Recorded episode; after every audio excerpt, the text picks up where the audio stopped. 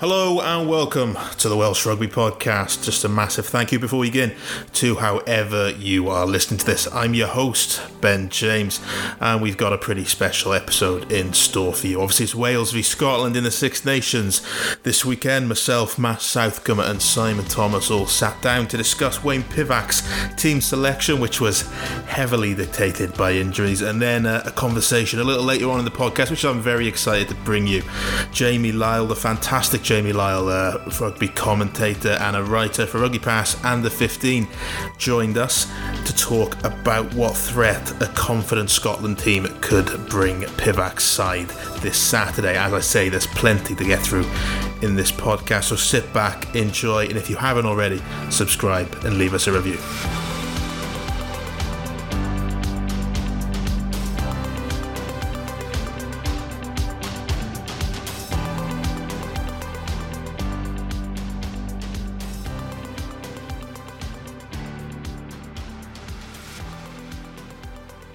Gents, it's been a bit of a nightmare, hasn't it, in terms of injuries? Well, I hear that um, young Matthew is uh, travelling up to Edinburgh for the game. I would suggest, knowing that he's a bit of a contender, I suggest he takes his boots, gets his COVID test sorted because he may be required. And, you know, centre or back row, I'm sure he could slot in nicely because this is, this is carnage, isn't it?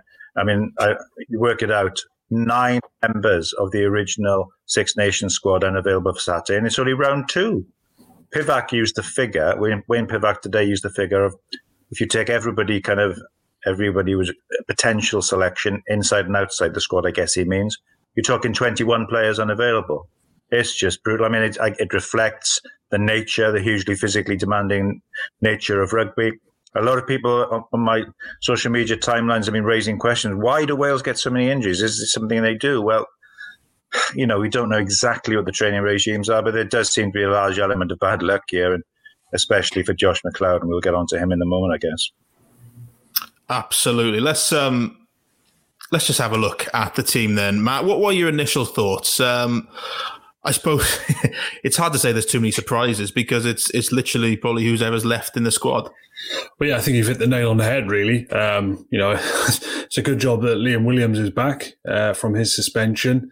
You know, you start to when you start to look at the bench, it's it's almost like last man standing, really, isn't it? We, you know, Halaholo had to really come onto the bench, otherwise you're looking at either Lloyd Williams as sort of a makeshift uh, cover elsewhere, as he's done very successfully in the past, of course, for Wales, or, or Jarrod Evans. Um, but looking through this side, the forward pack is pretty good. I think Navidi is going to be obviously a massive loss. Um, I thought he was brilliant against Ireland, uh, pretty much his old self, very physical, and you know ultimately um, is going to be unavailable now. Uh, for you know, we're told it's a neck injury. Um, they're hopeful that he'll be around for the England game, and fingers crossed on that because obviously he's had a lot of time out recently. Um, but his absence is going to be felt. I think it's a bit of a blessing, really, that uh, Jamie Ritchie, uh, um, obviously perhaps not the right turn of phrase here, but for Wales, it's, it's fortunate that Jamie Ritchie isn't able to make the start line.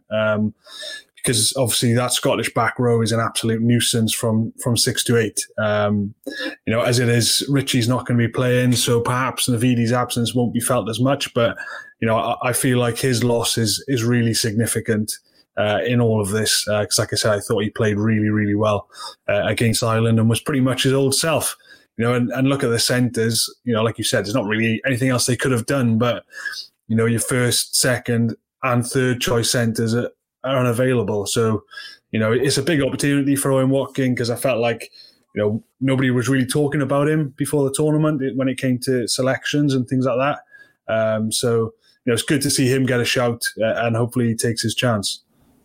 The thing with me on uh, on Navidi, I mean, your, your, fingers are firmly crossed with him. We don't know exactly what happened, but any kind of bang in the neck or head area, um, which I guess he picked up against Ireland, is a concern because you know he, he, was out for four months with concussion. So the biggest thing with him, you know, Wayne Pivac said he's hopeful of him being available for the England game. So that, that's on I think the twenty seventh, a fortnight away. So that's encouraging. So fingers firmly crossed for Josh. Um, but the really brutal one is Josh McLeod. And the story, when you hear the detail, is is hard to listen to. Really, with Navidi kind of sidelined, McLeod was named in the team in front of his peers, in front of the rest of the squad on Wednesday, and then half an hour later, he he ruptures his Achilles tendon in training, and, and that's that's a serious one. That's a six month job. It's just such cruel luck for him, you know, on the back of what happened in the autumn, where if you recall, he was named in the squad, then got injured on the eve of joining up, did his hamstring, missed the entire campaign, got back in. His chance was here, brought in, I guess, really to add that extra jackling turnover ability over the ball, which is an area where Wales struggled against Scotland in the autumn. And then he suffers the injury. You know, Wales are fortunate to have, you know, a quality player in Aaron Wainwright to come in. But when you think about it, that number six jersey is a bit cursed at the moment. In the space of four days, you've lost four potential starters in that position in Dan Lydiate, sorry, three in Lydiate, um, then Navidi, and now McLeod. You add that to the likes of Moriarty being out and available, Shingler being out unavailable, you know, prime six candidates. It really is, uh, really is a cursed jersey, and fingers crossed that you know that Aaron Wainwright can come through unscathed on the weekend. But it's not just six; it's across the board. And um, put it this way, it'd be a good one to win up in Scotland now. Absolutely. Um, we'll get a little bit onto sort of what Wainwright is going to offer to the back row in, in just a second. But first, there's a, there's a question coming in the comments, and I've clicked on the wrong comment, but I did enjoy that one from uh, Anne Bear very much. Just a couple of emojis, but this is the, the comment I was looking for. It's uh, from Lewis Griffiths. Do you think we are overtraining the players? Now, this is a question that Wayne Pivac was, oh, was yeah. asked quite a lot, wasn't it? Yeah, I, I think the first thing we've got to say on this is quite frankly, we've got no idea. Um, you know, we can only speculate. Uh, I personally have had a bit of access to the team in the past in, in terms of watching training sessions before World Cups and things like that. So there's a bit of insight, but we don't see the week in, week out. Um, you know, I've done a lot of reading about this and I've spoken to a lot of people um, because it was an issue again in Japan. Uh, in 2019, um, so we, I've done a bit of bit of digging around and stuff. You know, when you, when you hear Wayne Pivac say things like, you know, your ACL can can just go, um, you know, it's one of those things that can happen. You know, there's a school of thought out there, and there are theories around the fact that these are not always accidents. Um, you look at someone like Dan Lydiate, for example, somebody who's been out of the international game for a very long time. Now, I've been told by people very close to this sort of thing and, and very knowledgeable in this area that players coming into an environment who have been out of it for quite a while are high risk. Players coming back from injuries are high risk. Um, now, I'm not saying that there aren't things that can be done to those players' training schedules to mitigate this, but it, it's not uncommon for players to be coming back into an environment, you know, a really highly intense environment, something that Dan Lydiate hasn't been in for two years, and his ACL goes within 10 minutes of the of the opening whistle. You know, th- these things are not always um, just innocuous incidents that just happen. There are reasons for them. Now we can't, I cannot sit here and say to you specifically that happened because Wales have been overtraining players. It would be irresponsible to say that. And I've got absolutely no evidence. And I've seen them in, in their practice, the Welsh sort of backroom staff, they monitor players so carefully in training. And sometimes, you know, when you look at the collision injuries and you look at shoulders going, things like that, not a lot can be done about those. It's a collision sport. But when somebody's ligaments go when there's no one around them, that's when you need to start wondering why things are happening like this. So I, I don't think those things can just be written off as total sort of anomalies and oh well these things happen. There are there are reasons for this, but I can't I can't sit here um, you know it, and be comfortable saying that I think Wales are overtraining players because I don't think that's the case you look at Thomas Williams as well, Matt. He hadn't played international rugby for close on a year. Comes in off the ball or running, you know, running no one around him. His hamstring goes. Now, is that because he hasn't played international rugby for a year? Is it because hamstrings happen? These are finely tuned athletes, aren't they? It, it, you just don't know. I mean, Lydiate on his own, no one near him. His ACL goes, just landed awkwardly. You wonder with um, McLeod, Achilles tendon, you know, how's that happen? It's it's part of me thinks you know it's just the way rugby is, and it's it's brutal luck. Um, but I guess the more it happens, the more focus there will be, and the more questioning on perhaps the methods that are employed and what's going on. But you know, we're not we're not medical scientists, are we? No, I, th- I think. Uh, far, far from it, quite quite frankly. But the one thing I would say as well on this is that uh, you know, speaking again to people, this is coming from people who are far more knowledgeable than myself, but there's a sweet spot that these coaches have got to hit with these players. You have to push players to get them ready for the test match environment you can't you can't go all week wrapping players in cotton wool and then send them out on a Saturday and hope things go well because that's also a recipe for disaster. So, you know, these players can't just be sort of mollycoddled through the week and then sent out on a Saturday. They, they have to be pushed hard in training because the, the physical demands of a test match require that to happen in the week before games. So, and, and you know, you look at you, can't legislate for the contact injuries, right? But you know, when muscles go and ligaments go, those are the ones where you have to start thinking to yourself, maybe there are reasons for that. And you've got George North as well, overcomes yep. his scratch dying. Now he's picked up a foot injury in training. By the look of it, it, does make you think that the training can all at times be as um, you know as damaging in terms of potential injuries as the game. I suppose, as Matt says, because you put hard in training, aren't you? Absolutely. Um, I just want to touch quickly back on the selection of Aaron Wainwright because I think back row balance was something that Wales didn't seem to get right in the autumn, and then it felt in the opening sort of match. Uh, whether it was Lydiate starting the game or Navidi coming on, they'd stumbled upon it because you either had a big hitter in Dan Lydiate or a jackal threat and also a tackling threat in Josh Navidi. And now it speaks volumes that maybe uh, McLeod, who, who, was uncapped, was considered ahead of Aaron Wainwright? Well, I mean, I it's, part, it's, it's, a reflection as well, isn't it? Uh, and uh, if you think back, Pivac made it pretty clear that he now saw Wainwright as an eight, not as a six. He, he was using the comparison with Moriarty when, when when Ross was available. How you know Ross is very much the physical kind of six, whereas um, Wainwright is more kind of dynamic and athletic player someone who can really make an impact bursting off the back of, of the scrum. So you can you can certainly see that he probably wasn't in the frame in the, in the six pack in order. But if you look at it, as I say, you lost Lydiate, you lost Navidi, you lost McLeod, who can play both sides, and as I say, does offer you that jackal option. So there is there is no one else available because you know I think it was probably not ideal to be asking both of them in Halaholo kind of straight on the bench after a day. But we certainly wouldn't have been ideal to us and to start either of them, you know. So it was inevitable, really, that Aaron, who's been training with the squad for a couple of weeks, would go there. Look, he knows the international position of six really well. He had an excellent World Cup, a good year 2019.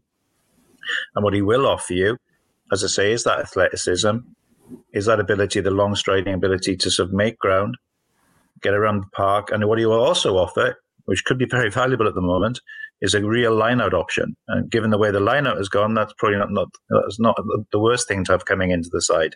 He's a talented player, but clearly, in terms of what Wales have been looking for a six, they were looking when you look at Lydiate and Navidi, very much physical options.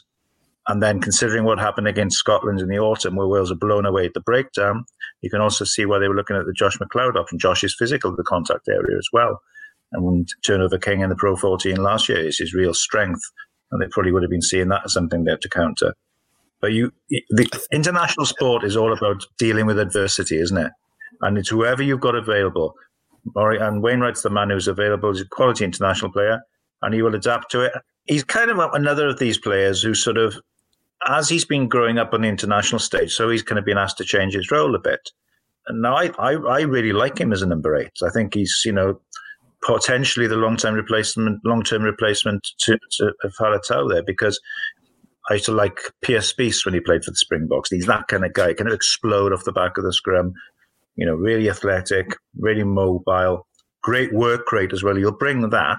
But I think Aaron himself, and I've seen him say this in the past, he would he would admit that over the ball is probably not his greatest strength. So Wales have got to adapt, utilize him well in the lineout, utilize him in terms of his tackle count. He'll work hard there.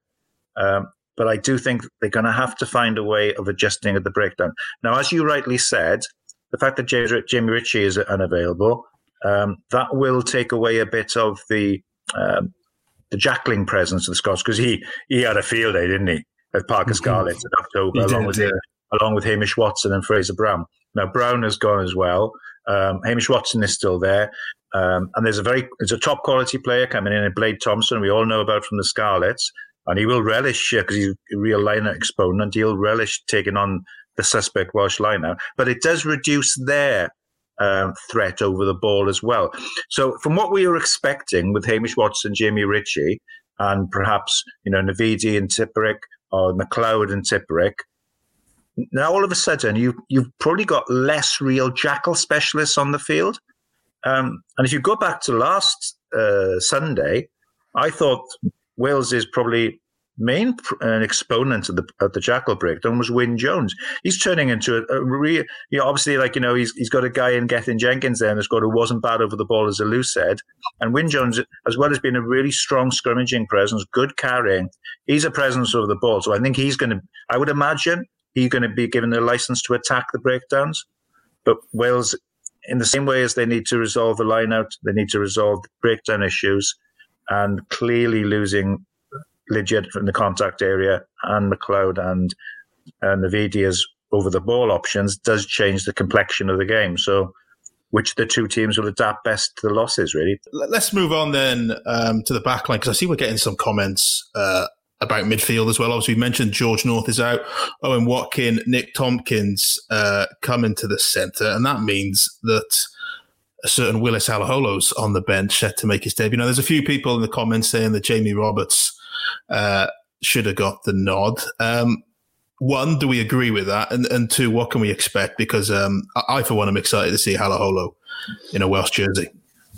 Yeah, I, I think um, you know I'll let Simon speak more to to sort of Halaholo his performances of late and things like that. Uh, but I, I, was interested to see Wayne Pivac come out quite strongly in the press conference, really, um, and explain why he went with uh, Halaholo over Roberts.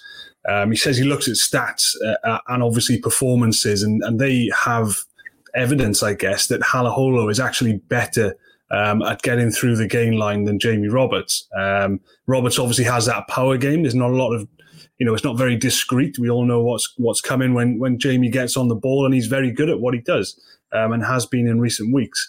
Uh, but I think uh, Pivac looked to that sort of footwork of Halaholo and getting through the first tackle, beating defenders in, in very tight spaces, uh, the offloading game, uh, and also pointed to the fact that Wales have been a bit wasteful when they've when they've broken through that line and and found the sort of soft edges in the 15 meter channel. Uh, and he thinks that Halaholo is actually very good in that part of his game. Um, so th- there's a lot of there's a probably a bit of a feeling that he's a, he's something a bit different um, and brings that kind of spark that is is perhaps missing. You know, we, Wales lacked a bit of creativity really against Ireland. They did enough to get the job done, but weren't particularly creative across that midfield. Um, so I, I, think there's just a feeling that that Halaholo offers something a little bit different, and you know, don't don't assume that he doesn't get success on the gain line because it just because there aren't always massive collisions is what I would say to that.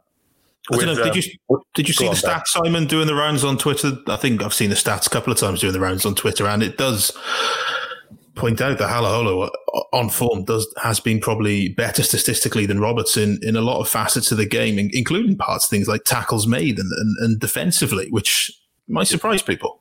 They're very different centres. Let's say that first of all. Um, with Jamie, Jamie will make a dent. He will drive you back in the tackle, and he will generally cross the gain line. He's been doing it for 10 plus years, more than that, you know? And he's been doing it well for the Dragons recently, especially taking that short ball off nine. He'll make a dent. He'll get you on the front foot, right?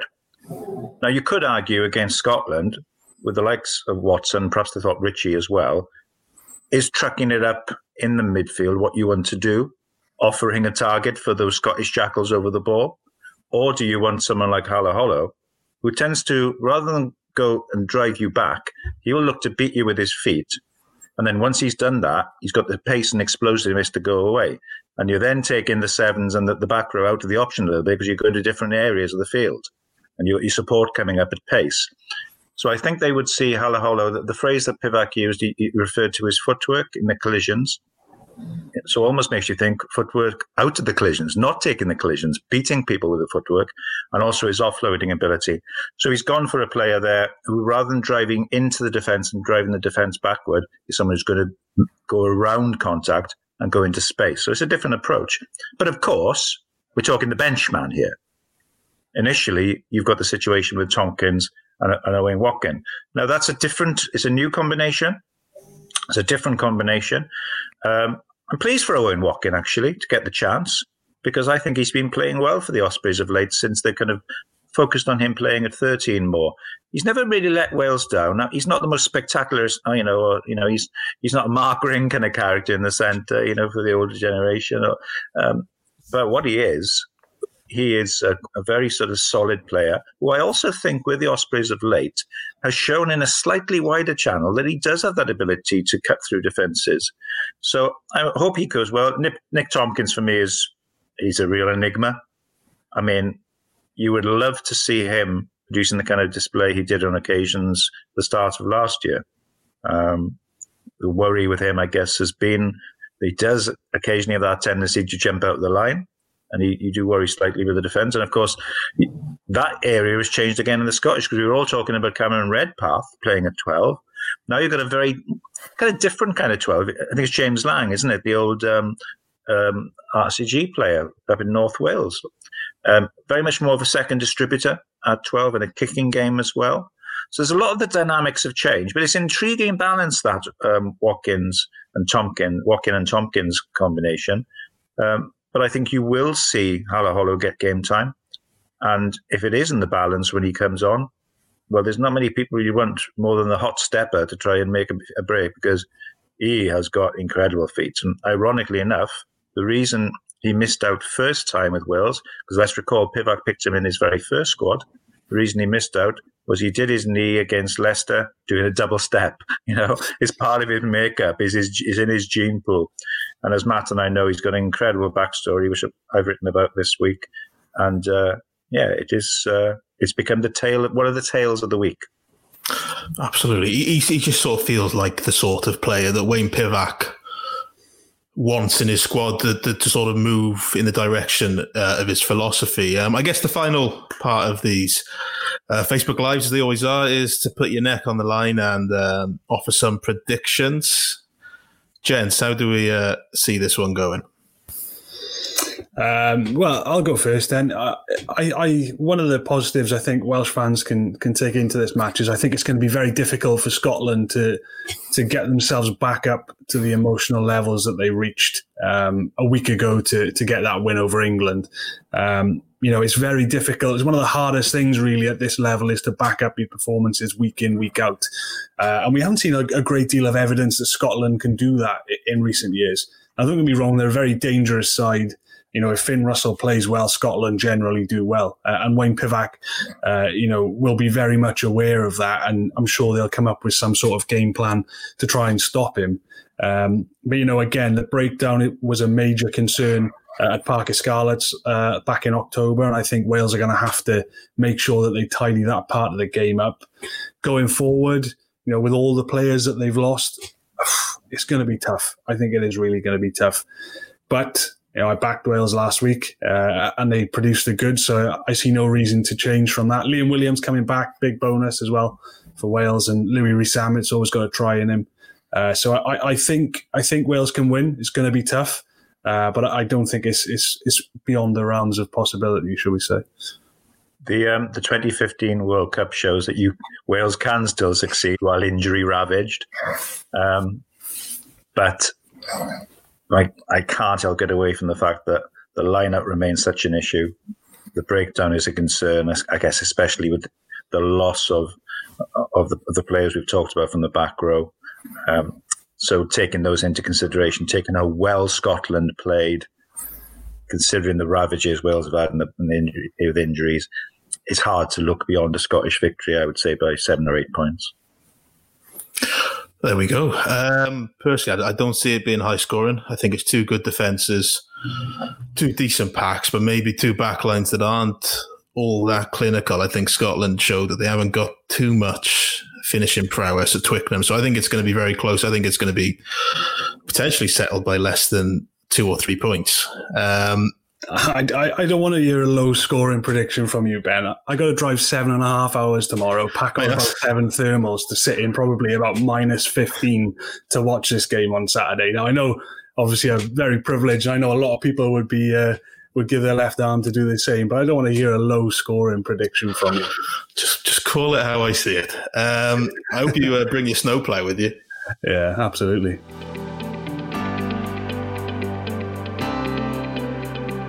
I'm Sam Warburton, and you're listening to the Welsh Rugby Podcast.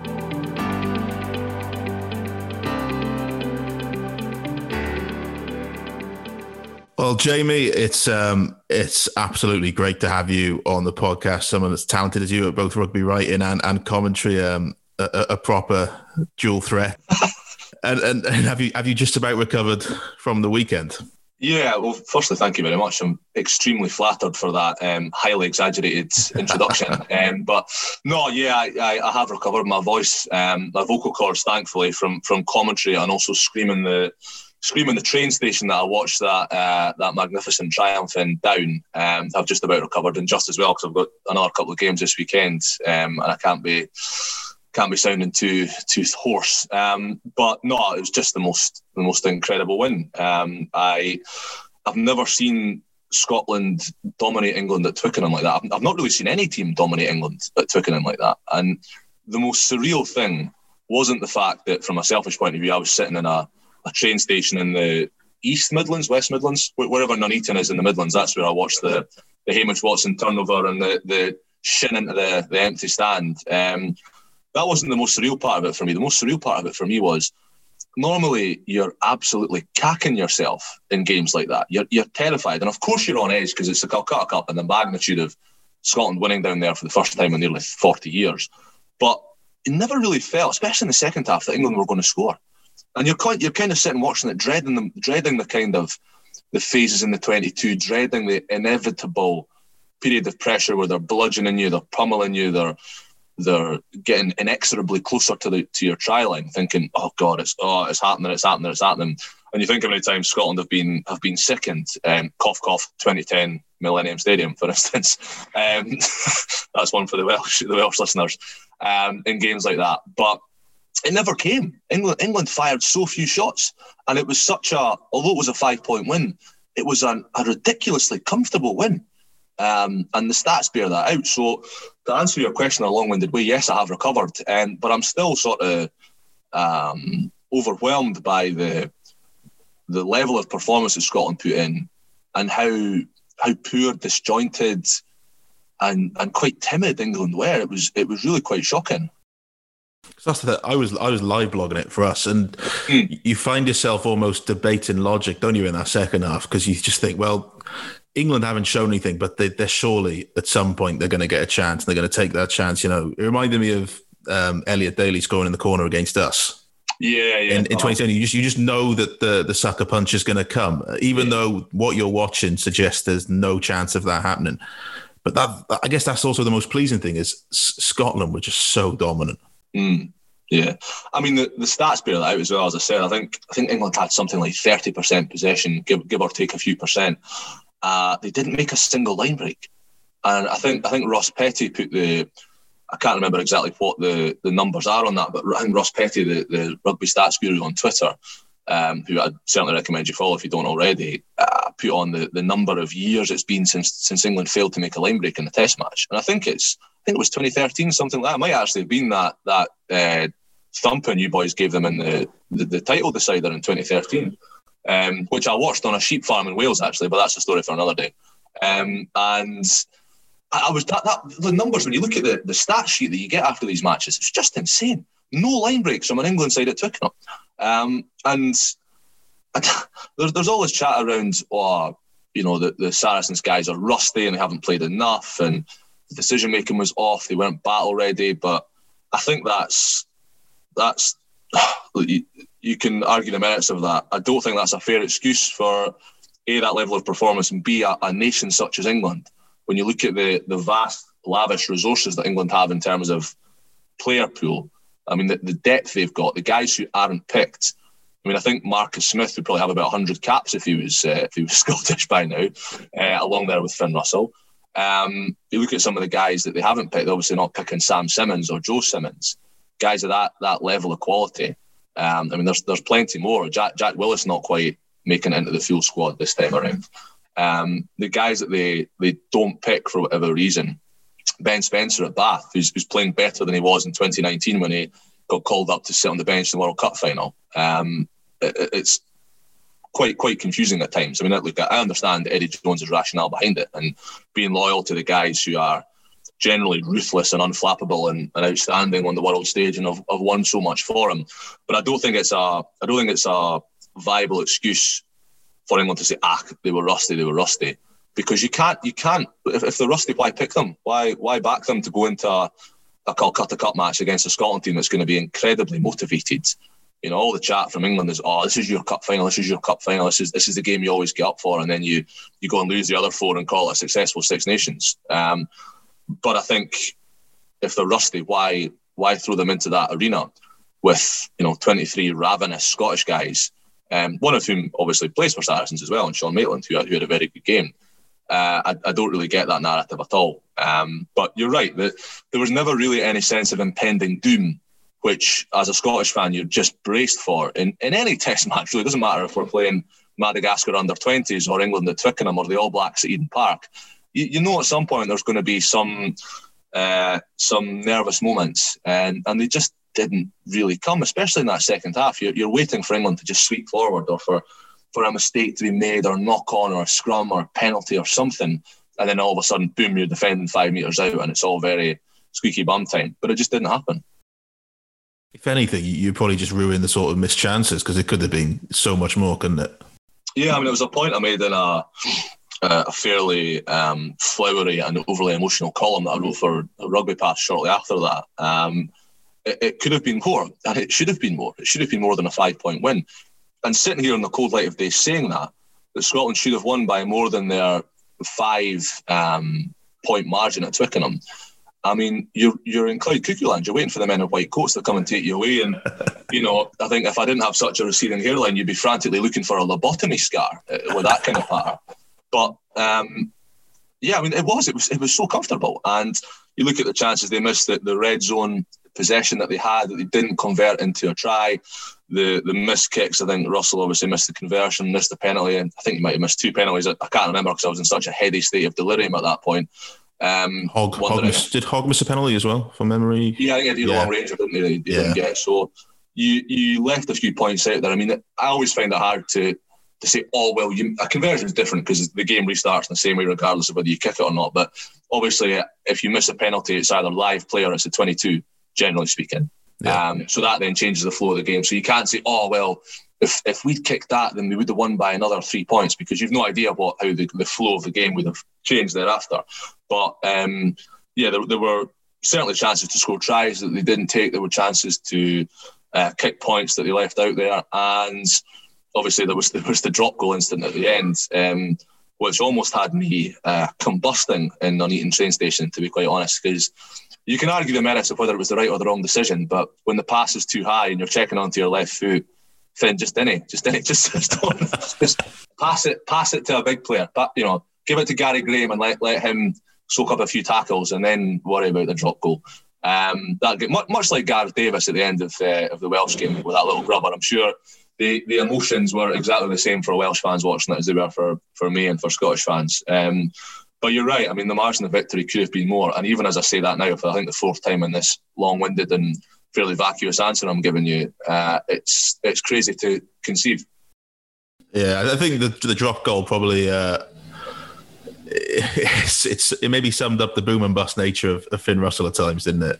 In in 80 minutes. Yeah, I mean, look, Finn Russell is probably, I mean, from an attacking point of view, I don't think there's a better fly half in the Northern Hemisphere right now. I really don't. Um, you might say, oh, well, in Tarmac if fit would, would give him run for his money on that. Short kicking game, probably the best in the world, to be honest. Um, but I mean, there's obviously plenty of good fly halves in, in the Southern Hemisphere, and particularly in New Zealand, who would have something to say about the, the title of best 10 in the world. Um, but I think, and you know, you'd be better placed to comment on this than, than I, having probably covered Wales under Gatland for a long time and interviewed the man and spoken to the man and, and soaked up more of his vibes and what he what he wants and expects from his players and his his blueprint for the game and, and specifically his his ten his playmaker. But I do think that Finn Russell will still have quite a bit of work to do to convince Warren Gatland that he's a, a test starter. I think he'll tour. I don't think there's any doubt that he'll tour because of his brilliance and because of I mean, if you were if you were ranking the top fly halves in, in Britain and Ireland who are eligible to go, Russell's in that top three all day long, all day long. Yeah. Um, but I think while the flakiness and the the kind of sometimes quite harebrained uh, errors that he made in his younger days. I mean, I remember the the game in Cardiff in 2018 uh, when Scottish fans were quite confident. We went down there with the chest puffed out, going, "Oh, this is it." We've had a great autumn, thumped the Wallabies, uh, who had the red card, came very, very close to beating New Zealand for the first time. Had a great autumn, had a great um, kind of summer where we, I mean, we lost to Fiji, but we beat Australia in Australia. I think people were thinking, "Oh, this is it." We're flying now. The style of rugby we're playing is breathtaking. We'll go down there and run these big Welsh bruisers around. They're finished and all the rest of it, and they got absolutely humiliated. Um, and Finn Russell didn't have his best game, and missed a couple of touches, and Finn Russell being the character is, he was kind of chuckling after them because he just shrugs off mistakes as well. We'll just try it again. But he, I think he's eradicated a lot of that from his game in France, um, and I think his his game has has improved and uh, flourished and probably diversified a bit in his time there. But you're right, he still has those elements where you go, oh, geez, don't no, don't do that. Um, but that's what makes Finn Russell Finn Russell. He's such an instinctive um, player, and, and in saying that, I'm probably doing him a disservice because yes, he plays on the edge. Yes, there's there's a degree of sporting rugby athletic instinct in there, but there's also a hell of a lot of hard work. I mean, I think people mistake Finn Russell for being quite carefree and ah, he just does what he wants and just plays as he sees it and there's a, there's an element of that, of course, but the, the work that he puts in um, with the likes of Mike Prendergast and uh, Laurent Travers at, at Racing 92 to come up with plays, to come up with uh, methods to exploit an opposition team. And the way that he drives that Racing side, I mean, he speaks fluent French and, and was speaking it fairly soon after he got over there, um, which maybe isn't a diligence or a, I don't know, something you would associate with Finn Russell if you didn't know the man or know what he's like. Um, and yes, he can be a bit, you know, impish and and and laugh off a mistake or chuckle a bit or seem to be a bit like shrug of the shoulders. Ah, well, I missed touch in a Six Nations match. It's all right. It's only a game of rugby sort of thing. But he works incredibly hard and he's incredibly driven and he, he loves playing for his country. Um, but I, I do think he's got a little bit more to do to convince Warren Gatland that in a test match against South Africa, you can hang your hat on him to deliver and not so much deliver as not do anything uh, that's going to be not detrimental, but that's going to give, give cause your team a few problems, um, such as you know a, a, cross kick on your own five meter line, or an offload that isn't on, or you know the, the drop low attempt that you can argue whether it was the right call or not. It, it probably was. Um, if he if he got it, it's a great decision. But once the pass isn't great, and you've got two or three Englishmen breathing down your neck, it's probably not the right call to still try and force it and squeeze it through on your weaker foot. Um, so I think I think he's got a little bit to do in that regard to to make himself the, the premier number ten in Warren Gatland's eyes, assuming that tour does in fact go ahead in some form. Yeah, I suppose that's the big the big if, isn't it? I think I agree with you. I think he will tour because I think I don't think Gatland likes having too many sort of mercurial players in his team, but he no. likes to have them around. Like you know, he, yeah. basically when he came into Wales, it was basically fourteen men and Shane with with, with, with, the idea like if the if the game plan's not working, just give it a Shane and yeah. he'll find the way out of it. I think I think it was Ben Smith who did a piece for you, sort of talking about yeah, how, yeah. who talking about you know how Gatland's basically going to take on South Africa. It, it's going to be basically that semi final that Wales played. It's going to be kicking the ball up in the air and just the aerial game. So I don't see Finn Russell being a starter, but I think if if he does want someone on the bench, maybe you can change the game. I think yeah. he'll look at him. So yeah. yeah, I mean, I think I think Farrell's a starting ten all day long uh, as far as Warren Gatland's concerned. Yeah, um, I don't I don't see. I, I would. I mean, it's probably a toss up between Biggar and Sexton as to as to who goes. I think Russell will tour. Um, I think I think Biggar will probably edge it on the basis that Sexton's getting on a bit. He gets injured a lot. Um, but what's I mean, we're veering well, of course, here, but I think what Sexton gives you culturally is is significant in terms of experience. is is huge. He really drives a team and he's probably quite a similar player to to Dan Biggar now in terms of how they how they see the game, how they run a game. Um, I might be doing either one of the service there. I'm not sure. I don't I don't get to see them every single week, but from what I've seen of them in international action, that that's how I see it. Um, and Russell's obviously a, a, very very different option to Farrell, Sexton, Biggar, to, to just about anybody you, you, put him up against in terms of um, tens that are eligible to tour. And I think, I mean, for me, you can't you can't leave a guy that good out of a Lions tour especially when you don't have masses of options. And how many how many players, how many playmakers does does Warren Gatland have? who can, pardon me, can do what Finn Russell does, can change a game like Finn Russell can. Um, I'm not sure. I'm not sure there's any back in, in Britain and Ireland who could have done what Finn Russell did at Twickenham two years ago, who could have grabbed that game by the scruff and, and driven Scotland uh, into a position where all of a sudden they, they could have won a game from you know 31-7 down at half time. Um, I'm not sure there's there's too many guys who've got that that skill set and that that ability to, to back your skills in the white hot heat of of Test match rugby. So I agree. I think, I think he'll tour, but I, I, I don't think he'll start. I think Farrell Farrell will be the starting ten, barring injury or a, a really spectacular loss of form. Yeah. Um, I suppose that's the other thing is you know.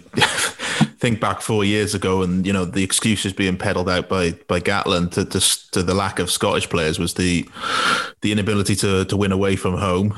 Yep. In, you, you, kicked off the Six Nations with with as big an away win as you, you can possibly get, and and the amount of players now, Scottish players who are putting their hands up for, for line selection. They, they were before Saturday, to be honest, but you know, just people, yeah. you know, Jonny Gray, Hamish, Hamish Watson is yeah.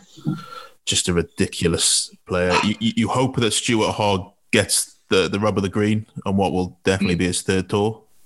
And then, you know, Rory Sutherland, Duhan van der Merwe, there's so many players at the minute who are just playing oh, so totally. Well. I mean, it's it's a tough one because you you can make a, a strong case for a lot of those players uh, for you. Certainly for, for Hamish Watson, for, for Russell, for, for Hogg, who obviously went, for Maitland, for Seymour, um, possibly uh, fit for guys like Huw Jones or Alex Dunbar, um, and for, for Scotland Hookers as well, guys like Fraser Brown and, and Stuart McInally. Um, pardon me, I think I think it's a really interesting one because I still think those players that you mentioned there, while they are undoubtedly strong contenders and some, if not all, will, will certainly tour. I still think they've got a bit of work to do. I mean, it's it's one big away win in okay, we, we, Scotland won in Wales, um, in possibly the worst game of international rugby I've ever seen. I, I commentated on that, and um, while it was hugely enjoyable from a Scottish point of view, it's an absolute pig of a game.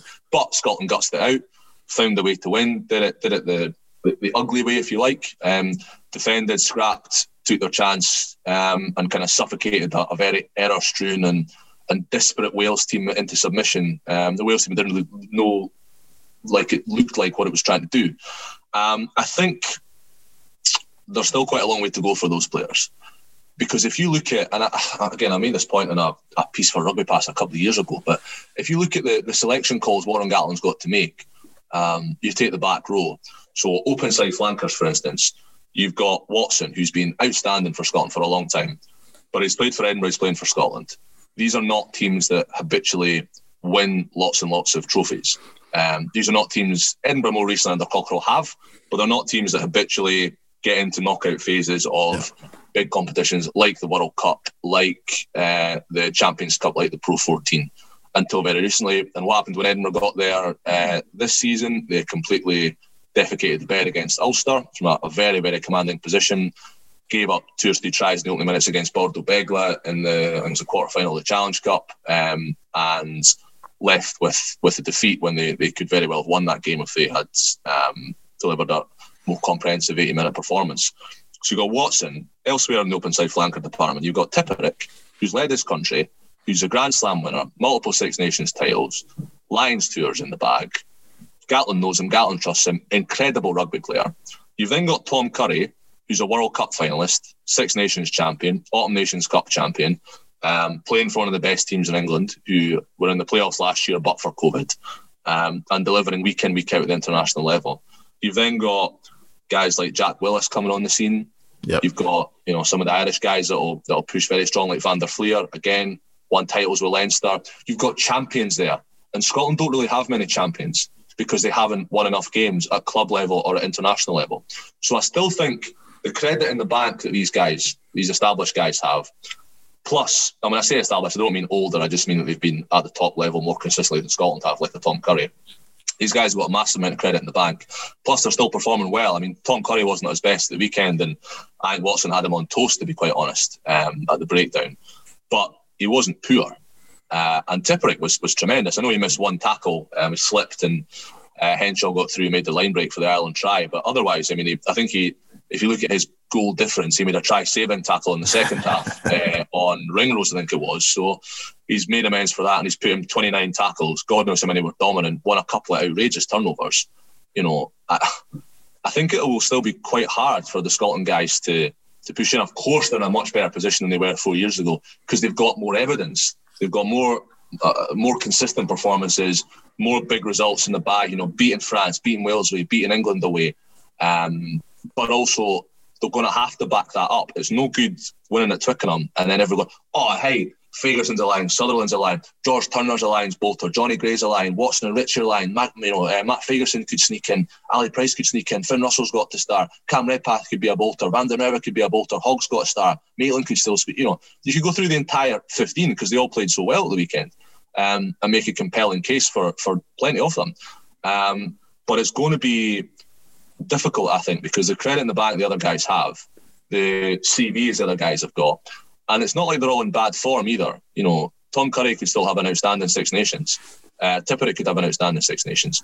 Scotland, for the good of um, for the good of their own campaign, but also for the good of their uh, credentials to go on the Lions tour on an individual level, need to back that up. They need to put Wales away at the weekend. They need to be beating Ireland and Italy at home, and at the very least, giving France a, you know, a game of it in, in Paris. I don't think anybody, even after the week, I don't think anybody expects Scotland to go over there and, and, and turn France over even without a crowd. But um, I would certainly expect it to be close, um, and I would expect yeah. Scotland to be to be well in the game in the last quarter. Um, but I think they have to be ambitious now. I mean, coming into this, the, the, the generally sort of pass mark for a, a Scotland Six Nations is three wins. You know, that, that's the that's generally a, how you know you've done all right there. That's that's a solid Six Nations. Um, and when you look at this year, England and France are generally the, the two hardest games for Scotland, and they're away from home. So that means you're you're normally looking at Italy at home, Ireland at home, Wales at home. Um, and I think those Scotland really need to be winning those those three games um, based on current form, based on the way the teams are tracking and the performance they put in at the weekend. It's, it's no good. We've had so many false dawns and so much inconsistency over. I mean, I, am 27, so in the years I've been watching Scotland, the, the number of false dawns I've seen um, is, is, remarkable. The, the, sheer volume of here, oh, that's it, we finally cracked it. Oh shit, no, we haven't. We've just got beaten by Italy. Um, I, I, can't tell you how many times that, that's happened. Not specifically with Italy, but just with with um, huge uh, variances in performances and even within games. Thinking of Twickenham two years ago, um, so there needs to be a level of consistency maintained. There needs to be more than one victory because that that in its own, oh, I'm sure it's made Warren Gatland think, hey, some of these guys I was on the fence about, I can trust them. They can't they can go and do a job away from home against a powerhouse team. They, they can do it, but I need to see more. I need to see them do it for a whole campaign because a Lions, t- a Lions series isn't isn't one game. You know, it's whatever it is, eight or nine, um, and you got it back up week after week. So that's the that's the big challenge for Scotland now. And you obviously mentioned the the victory over Wales in the autumn. That was the first away win in Wales in was it 18, 18 yeah, years? Yeah. So now hosting them at Murrayfield this weekend. I think I put this to to, to Stuart Hogg and, and Gregor Townsend at the Six Nations launch. They didn't didn't seem thrilled with it, but I, I did question whether they had the favourites tag now. Um, and now that you've been yeah. England at Twickenham for the, you know for the first time since Maggie Thatcher was in office, I think I think you definitely do. Yeah, I'm still not sure. You know, I'm still I'm still not sure. No, like um. Because like classic Gatland Wales trying to uh, bat away the favourite tag. Yeah, I mean it's it's a hard one to call. I mean, you look at that Wales team, I think, as I was saying to you off air before we, we started recording, look at the Wales team on paper, and if you go through it 1 to 15, you know, it's a bloody good team. There's, I mean, off the top of my head, there's probably going to be, what, five, six Lions in that team, and Scotland will have maybe two, uh, and none of them who've played in a test match. Um, and you've got five Lions who've started in one, if not two series. Um, you might bring back a guy of Jamie Roberts' caliber, depending. Obviously, we're recording this, there haven't been any changes to the, the Welsh squad um, at the time we're doing this, but it's strongly rumoured that Jamie Roberts is, is going to get a shout. And that's, again, that's a huge amount of IP, form, muscle, intelligence, experience coming into the lineup. Um, you know, you've, you've got a lot of champions in that team, a lot of guys who've, who've won stuff, a lot of guys who have have conquered everybody in the Six Nations before, as recently as well 2019. Eh? So, yep. you know, you look at that on paper and you go, well, actually, Scotland may have slightly better recent form, and it is only slightly better. You know, winning winning one big away game, great, it's, it's tremendous, but it is one game. Um, you you got to remember Scotland were, were soundly beaten in Ireland uh, as recently as, as November time. In fact, it was early December time.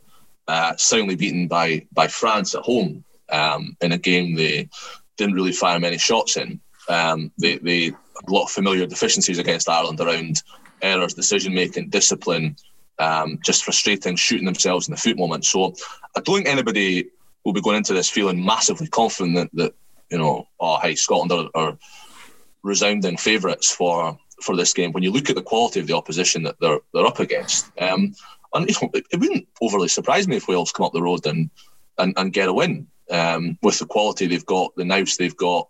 Um, I just think it's all on it's all on what happens up front because I don't think there's you know, barring barring maybe Russell, I don't think there's a huge amount between the backlines. Um, and I think the battle will be won and lost at, at the breakdown because that is going to be assuming, let's say, Navidi comes in for for Lydiate, who's very sadly not going to be, by the looks of it, playing playing much more um, in the coming months uh, with the scope of his injury. If Navidi comes in, you've got Navidi and Tipuric in there over ball. Ken Owens is good over ball. Faletau is good over ball. Um, even Alun Wyn Jones is pretty decent over ball for a man of his age and his his physical dimensions. So that breakdown battle is going to be huge, and I think that that will just be so so pivotal in deciding who wins this game because both backlines can can hurt the other one. Uh, with the firepower they've got, you know, you've got Van der Merwe, you've got Rees Zammit, you've got North, you've got Redpath, you've got Russell. Um, you've got, I mean, I, I, don't know, Josh Adams available for this game, or is he? Is he still uh, he's, he, this is his, yes, suspended for this one. Yeah, suspended for this. One. Okay, so you, don't have Josh Adams, but you've still got a lot of firepower in that back line, um, yeah, and even more so if you bring in whether it's Nick Tompkins or or Jamie Roberts. I mean, these guys. I think Nick Tompkins beat more defenders than anybody else in the Six Nations last year, uh, yeah. from memory. So you've got a lot of a lot of ammunition in both backlines. Um, and I think I think there's a great deal between them there. And I think that that breakdown battle is going to be massive. I'm also excited to see how the set piece goes. There'll be a lot of pressure on on the Welsh line out. Uh, Scotland's line out was was very good. Everybody, everybody, a lot of people were a little bit anxious about how Turner would go in the line out because he's, he's an incredible, explosive, dynamic hooker. Um, his his work in open field is is terrific. He's like he's like Dane Coles, you know. He's he bumps people. He's he's a huge, huge tackler. I mean, he, he knocked Gregory Alldritt about six foot backwards in the, the France game in the autumn. Um, but his, his throwing has been a little suspect in the past. But you know, while there were a couple of dodgy moments, Scotland didn't lose a line out. They won 15 out of 15 at the weekend. Um, and obviously, it's, it's, well documented that's been an area that Wales have struggled with uh, since the autumn, really. Um, and that that game, in fact, the, the Scotland beat Wales in. Um, not to pin it on Ryan Elias, but he, he was the hooker. Um, was Alun Wyn Jones's record appearance, so he was still in there. Still a very good pack. Um, trying to remember who else was there. I think Cory Hill played. Jake Ball might, only Jake Ball played, but was still a very capable pack. Um, and the lineup didn't go well at all, and Scotland had the, the beating of them, and that'll be a key battleground. And one of the more fascinating ones, I think, when you add add the kind of forwards um, blends together, will be at the scrum because I thought Wyn Jones was terrific at the weekend, absolutely terrific, not just in the scrum but in open field. And I love his backstory of going to going to Llandovery and, and earning his stripes there, you know, playing against these 40 odd year old, you know, absolute narrowed old bruisers who have got a 45% body fat, but they're just all old man strength and they know all the tricks of the trade. That's a great nursery for a, a, a prop to learn how to scrum. Um, and I think him, him against Fagerson um, will, will be titanic at the weekend in the scrum. Um, Rory Sutherland, outstanding scrummager as well, up against Tomas Francis, assuming it's the same set of props at the weekend, who, who had a, a terrific game in terms of tackles made. I think he made 19 or something ridiculous like that, which for a, a tight head prop is is magnificent. Um, so I think the scrum, the line out, the breakdown, that that'll decide where this game's won and lost. Yeah.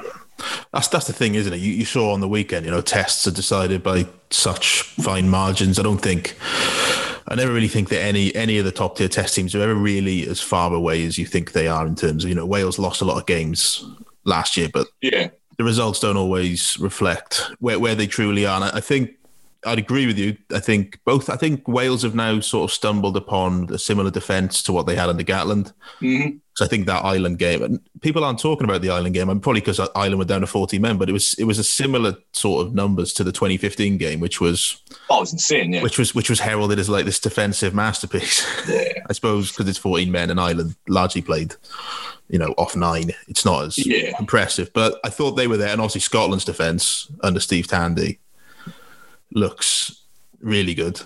It's a great narrative that, especially for this fixture. Um, you know, Steve Tandy, I, I, didn't know much about him. I'd, I'd interviewed him as a, a sort of trackside reporter and commentator when his Ospreys teams were up in Glasgow, but just, you know, the very kind of quick four or five questions pre-match and then up the road and it's all about the game. So um, I didn't know a huge amount about him. I didn't know what his defensive systems were like. I didn't know what he was like as a man or a coach. Um, he hasn't done a lot of media either. Um, the SRU are often they're often quite cage. Cage is not the, fairest word, but they they don't often put the some of the new coaches up. So you know, I, I would love to do a piece with Steve Tandy with Pieter de Villiers as well, with the who's who's made a huge difference to the, the Scotland scrum along with Rory Sutherland's um, getting fit again. Um, but we haven't really heard too much from him aside from the the odds kind of early in the week presser here and there um, in terms of assistant coaches. So I'd, I'd love to find out a little bit more about what he's doing. Certainly, it seems that the, the system that Scotland had under Matt Taylor um, has has changed a lot. Um, so I think beforehand, what they did was everybody they, they, had, they had a call. And I might be talking total nonsense here, but having spoken to some of the players, this is my understanding of it is at certain points they would all tackle low or all tackle high. Um, they would they would all try and do you know choke tackle or hold the ball up and get maul, or they would all try and chop low, chop low. Um, and it could be maybe a little bit confusing. I'm not too sure, or, or not as effective. And I think like Tandy will get a lot of plaudits, and rightly so, because whatever he's done is, is worth a treat. But I think you got to credit Gregor Townsend as well, because there were a lot of people in Scotland who would have been not particularly dismayed. Some would have been quite happy to have seen Townsend lose his job after the World Cup in Japan. Um, because Scotland Scotland got that wrong, badly wrong, on, on a number of levels. They got just eviscerated by Ireland. They tried to beat Japan at their own game, and Japan are better than anybody at that that fastest rugby in the world. So there's been this huge sea change in how Scotland play, and I think Townsend deserves huge credit for recognising the the way he had Scotland playing, the way that he wanted Scotland to play, and, and probably without having spoken to him about this, the way that he feels rugby ought to be played in an expansive, high tempo, offloading, uh, heads up style. Um, and I think his, his the greatest example of that was the 2018 Calcutta Cup game with Finn Russell's pass and Hugh John, and the way Scotland played with dynamic, aggressive, um, fairly light and athletic loose forwards in terms of Barclay, Watson, and Wilson. Way that they battered England at the breakdown, the the, the explosiveness, the the offloading, excuse me, the strike plays, the, the big runnings they had from from Jones and from Barnby, from Maitland, and guys like that was that was probably peak Townsend in terms of how Scotland wanted to play in those days. But it's not how you win Test matches now. Unfortunately, it's, it's very very rare you see teams like that. You, you can talk about France, but France combine that with a huge physical edge and huge power, um, and a, a, newfound love for defending, thanks to, Shaun Edwards and, and Fabien Galthié. Um, but I think Townsend deserves a lot of praise for recognising, look, the way I want to play and the way I see rugby isn't working right now. And if you look at the trends in the game, that's not how you win Test matches. Sam Orban wrote a great column on this on this recently when people were saying the Up Nations Cup was boring. Boring rugby wins you Test matches a lot of time. Great defence wins you Test matches. Kicking well, kicking to contest, kicking for territory wins you Test matches. Um, backdoor offloads quite often don't, uh, as as awesome as they are and as much as we all love to see them. So Townsend's had to recognise that, and he's put a huge effort into addressing the, the wrongs or the deficiencies in Scotland's game plan. So before, like Matt Taylor, the, the previous defence coach, was a really close confidant at times. And they were good mates. They coached together at, at Glasgow for years, at Scotland for years and years. And I think from from reading the tea leaves of that, he was a bit pissed off, Matt Taylor, that Jesus, I look like shit because we're conceding try after try because of the style that you're playing. Because we're playing this open rugby, as soon as we lose the ball, it's turnover ban. We're, we're done. We're, we're getting scored against and we're losing lots of points and we're missing tackles because guys are in crap positions to make tackles. Um, and I think Townsend's had to recognise that change that. And I think he deserves a, a, good bit of praise for that. He's hired a new defence coach, a new scrum coach. Um, and clearly, while Steve Tandy um, deserves the bulk of the, the plaudits, clearly Scotland are investing more time in their defence and training as well. So it's logical to assume that that would then uh, be reflected in what's happening on the pitch. So yeah, Steve Tandy's done a fabulous, fabulous job, and I think we're, we're very lucky to have him in Scotland. Um, uh, I don't know if it's fair to say Wales missed a trick in not appointing him because obviously when when Pivac's got the job, he's going to bring his own guys with him rather than obviously Byron Hayward's left in fairly um, mysterious circumstances in the middle of the, the, autumn, but it wasn't as if he was going to whoosh his, his his sort of mate and his close coach to go and bring Steve Tandy in from the Waratahs. Um, but I think I think the way that Scotland play is so different now to what it was in 2019, and I think Tandy obviously is a big part of that. But I think Townsend Townsend's part it sometimes gets overlooked as well because um, people were quite keen to to have a bit of a kick at him after Japan, understandably. It's interesting you mentioned Sam Warburton there because I always find it. I don't know if I find it worrying that basically the rugby calls upon a, an open side flanker to explain why there's so much kicking in international rugby every like three months. I feel like feel like there should be more voices left to explain that than just Sam Warburton.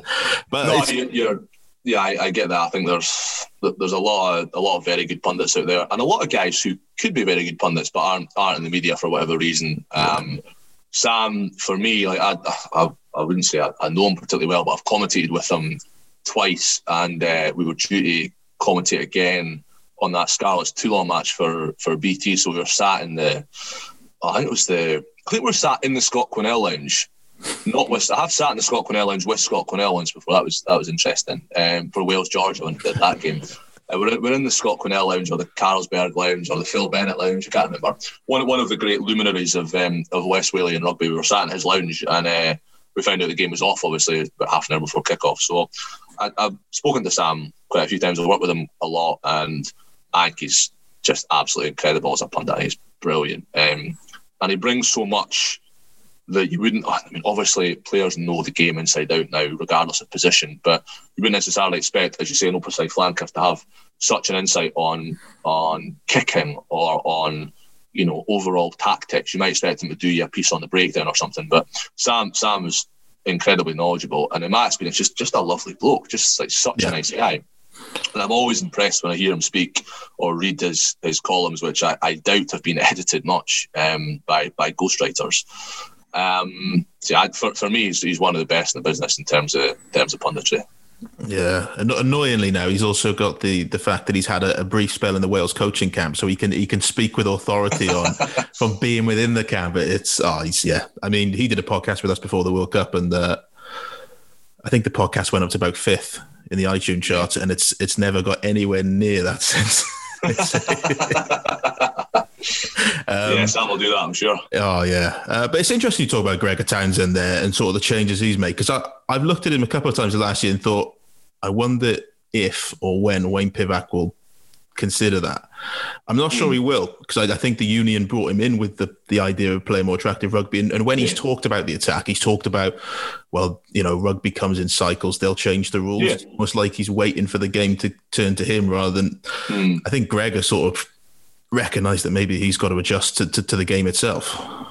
Yeah, you're probably right there. Um, I don't think he had much of a choice, to be honest, because if he if he tried to continue doing what he was doing in 2019, I mean, 2019 overall was, was terrible. Six Nations was was brutal. I think we Scotland beat Italy at home comfortably, playing that style of rugby, which is, you know, with the greatest of respect to Italy, I, I really, really root for them every year and want them to do well. And I've, I've interviewed a, a number of their, you know, leading players in terms of Polledri and Steyn, and you, you can tell. I think I think they're getting there. I think, and then you you obviously they take a 40, 40 point doing off probably the eventual champions um, in France in the opening round. You're like, oh Christ! But I watched them quite a bit in the autumn and against Scotland, especially. And a lot of great players, a lot of really exciting young players coming through there in the backs and the forwards, which has not always been the case for Italy. Um, and they've got a great young ten there in Garbisi who can yeah.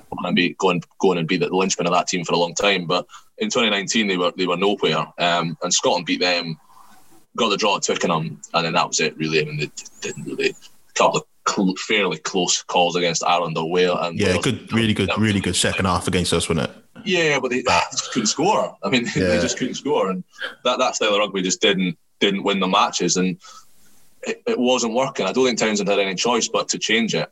And he didn't have to rip it up completely. But I think what we need to do now uh, in Scotland is find a, a balance between the two. Because clearly they, they have the players to to score from anywhere. You have Finn Russell, Stuart Hogg in your team. You chuck in Cam Redpath, chuck in, if fit, any number of Sam Johnson, Mark Bennett, Matt Scott, Huw Jones, um, guys like uh, Van der Merwe, Darcy Graham, Kinghorn, Maitland on the wing. These are guys that are, are phenomenal international players when it comes to the attacking side of the game. So clearly, there's there's the cattle there to do it. But I think first and foremost, they had to sort the the defensive stuff out um, and make Scotland harder to beat, make them grittier, make them gnarlier, make them more rugged and physically. Because um, that was a problem. You used to be able to just rough up Scotland um, for, for quite a while. And Ireland did it, Wales did it, England have done it. Um, I mean, South Africa to a lesser extent did it in the, the autumn in 2018. Um, just out, out physical Scotland, if you like, which is a, a, horrible term that gets used now, and I've just been guilty of using it. Um, but I think Townsend had to to address that, and, and he's done that very, very well, I must say, um, with the help of his new coaches, with the help of a, a, slight change in selection, some players coming in.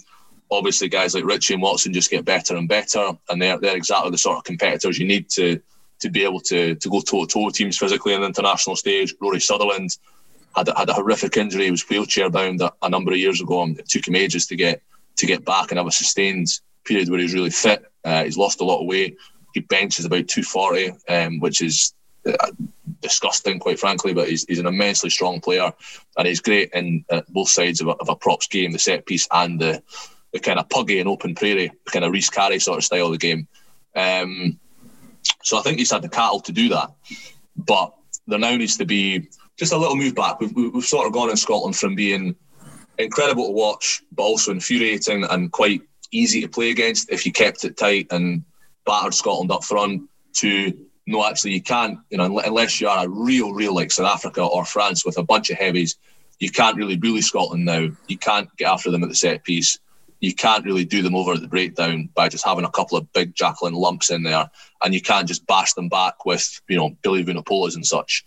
But now Scotland need to score more tries again. They need to strike that balance between being really hard to beat and gritty and rugged, and being uh, full of elan and attacking spark and verve, but losing a lot of tries. And if they can get somewhere in between the two of them, somewhere in the middle, um, you know what a what a great team they will be.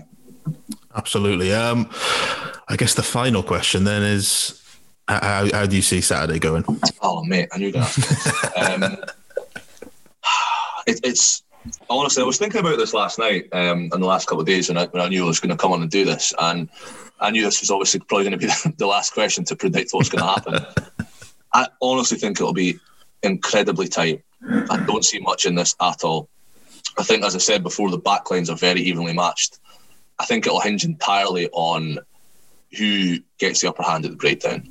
And I think that is a mouth-watering or an intoxicating clash, especially at seven between Watson and Tipuric. I put a kind of cheeky post out um, about "Oh, there's your line seven with a, a photo of Hamish Watson," and um, more more tongue in cheek than than that I legitimately think or expect he should be the starting Lions um, test seven. Uh, and obviously, it was swiftly hijacked by a, a, bunch of Welsh fans going, "Oh, that's not Justin Tipuric. That's not Justin Tipuric." um, and yeah, I think that the Scottish fans replying to were probably quite smug when Tipuric missed the tackle on Henshaw at half time who were probably less than smug by full time when they saw Tipuric's performance, tackle count, turnovers, carries, meters made, etc. Uh, that that is just the most um, riveting head to head. And I know it's not as simple as saying, "Oh, it's Watson versus Tipuric," because everybody jackals, the whole team has to go and make yeah. turnover again. But that that for me is where it'll be decided. Um, I think Scotland will edge it. If I'm being brutally honest, I think, I think Scotland will edge it narrowly. Um, but I think I think like the the Ireland game, I think it'll be very very tight, um, very close to call. But I think Scotland by by a score would be my, my prediction. Yeah, what Watson's got a knack against Wales, and it was it was it 2017. He came off the bench and like broke a ridiculous yeah, I mean, amount of he, tackles off the bench.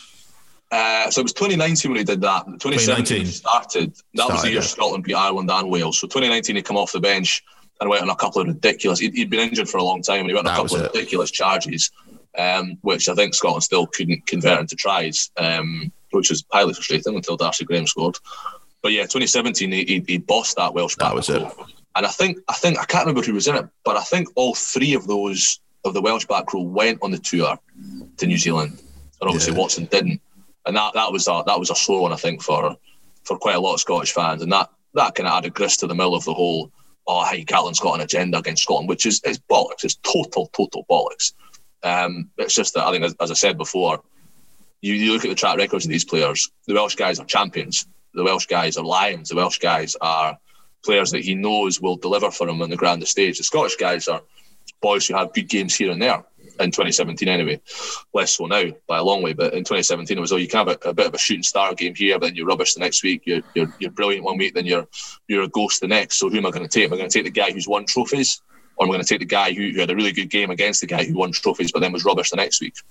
And I think that's the call Gatland's made, especially when at the time Scotland couldn't couldn't win away for love nor money unless it was Italy, and even then it was a bit of a struggle. So, um, yeah, I, I think Watson Watson does like a game against Wales. You're right, um, but I think him, him against Tipuric is just.